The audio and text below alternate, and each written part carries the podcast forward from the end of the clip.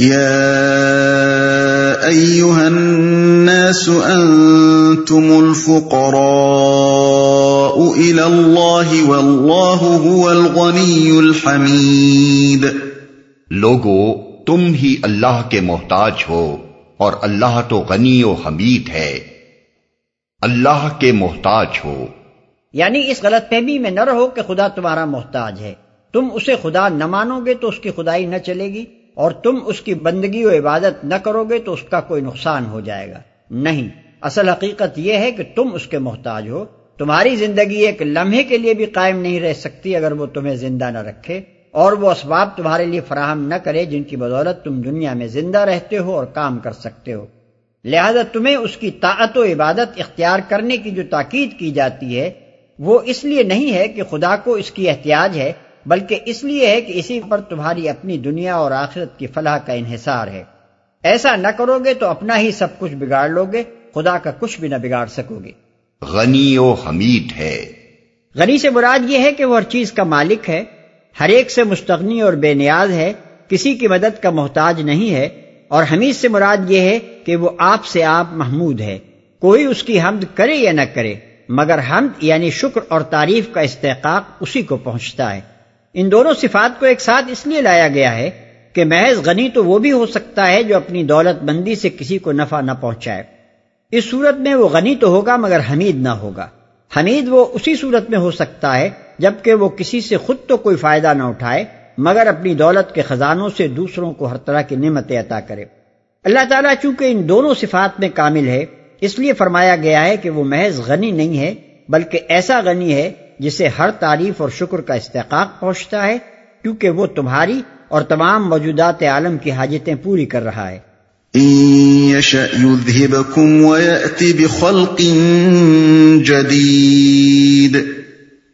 وما ذلك على الله بعزيز وہ چاہے تو تمہیں ہٹا کر کوئی نئی خلقت تمہاری جگہ لے آئے۔ ایسا کرنا اللہ کے لیے کچھ بھی دشوار نہیں۔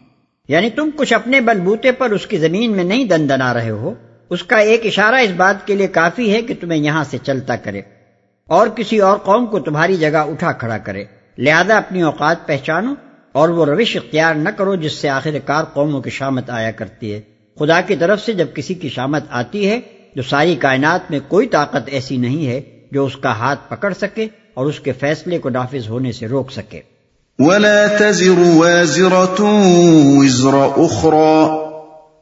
وإن تدع مثقلة إلى حملها لا يحمل منه شيء ولو كان ذا قربا إنما تنذر الذين يخشون ربهم بالغيب واقاموا الصلاه ومن تزكى فانما يتزكى لنفسه والى الله المصير کوئی بوجھ اٹھانے والا کسی دوسرے کا بوجھ نہ اٹھائے گا اور اگر کوئی لدا ہوا نفس اپنا بوجھ اٹھانے کے لیے پکارے گا تو اس کے بار کا ایک ادنا حصہ بھی بٹانے کے لیے کوئی نہ آئے گا۔ چاہے وہ قریب ترین رشتہ دار ہی کیوں نہ ہو۔ اے نبی، تم صرف انہی لوگوں کو متنبع کر سکتے ہو جو بے دیکھے اپنے رب سے ڈرتے ہیں اور نماز قائم کرتے ہیں۔ جو شخص بھی پاکیزگی اختیار کرتا ہے، اپنی ہی بھلائی کے لیے کرتا ہے۔ اور پلٹنا سب کو اللہ ہی کی طرف ہے۔ دوسرے کا بوجھ نہ اٹھائے گا۔ بوجھ سے مراد اعمال کی ذمہ داریوں کا بوجھ ہے۔ مطلب یہ ہے کہ اللہ کے ہاں ہر شخص اپنے عمل کا خود ذمہ دار ہے اور ہر ایک پر صرف اس کے اپنے ہی عمل کی ذمہ داری عائد ہوتی ہے۔ اس امر کا کوئی امکان نہیں ہے کہ ایک شخص کی ذمہ داری کا بار اللہ تعالیٰ کی طرف سے کسی دوسرے پر ڈال دیا جائے۔ اور نہ یہی ممکن ہے کہ کوئی شخص کسی دوسرے کی ذمہ داری کا بار خود اپنے اوپر لے لے اور اسے بچانے کے لیے اپنے آپ کو اس کے جرم میں پکڑوا دے۔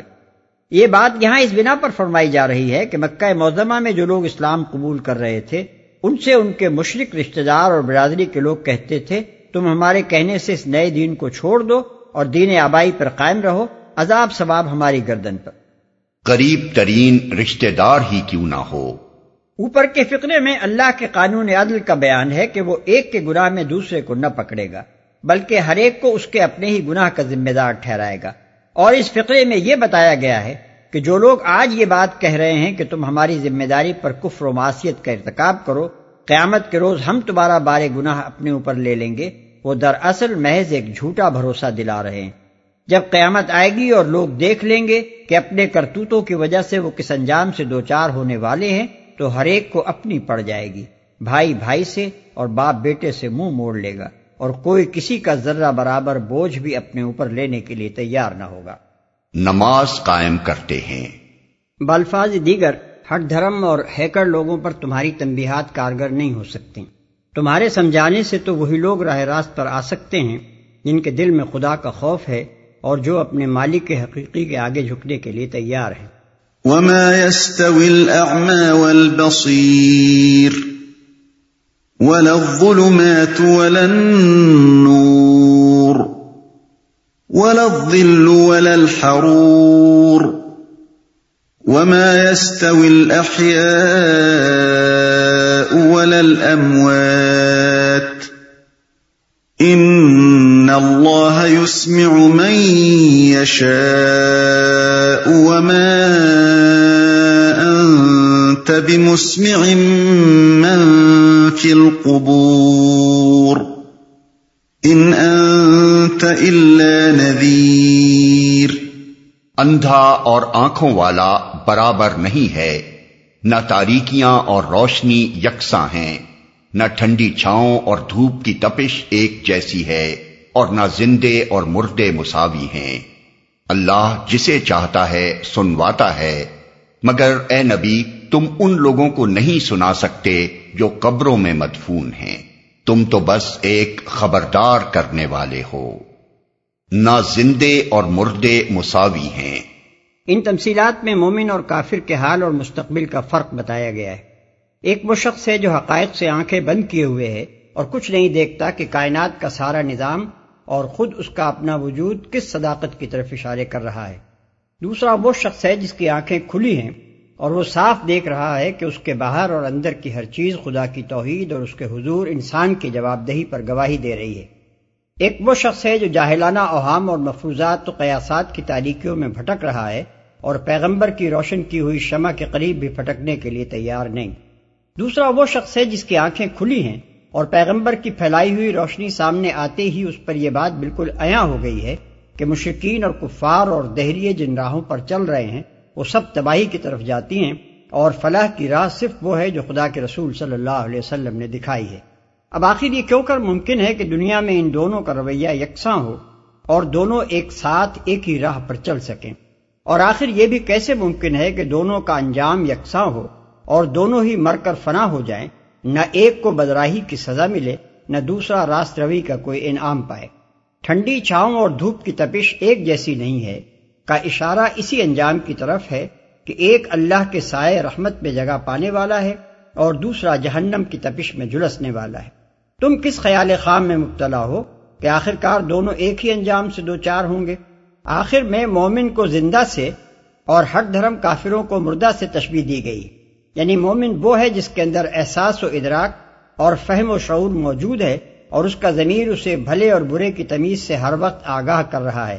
اور اس کے برعکس جو شخص کفر کے تعصب میں پوری طرح غرق ہو چکا ہے، اس کا حال اس اندھے سے بھی بدتر ہے جو تاریکی میں بھٹک رہا ہو۔ اس کی حالت تو اس مردے کسی ہے جس میں کوئی حص باقی نہ رہی ہو۔ جو قبروں میں مدفون ہیں۔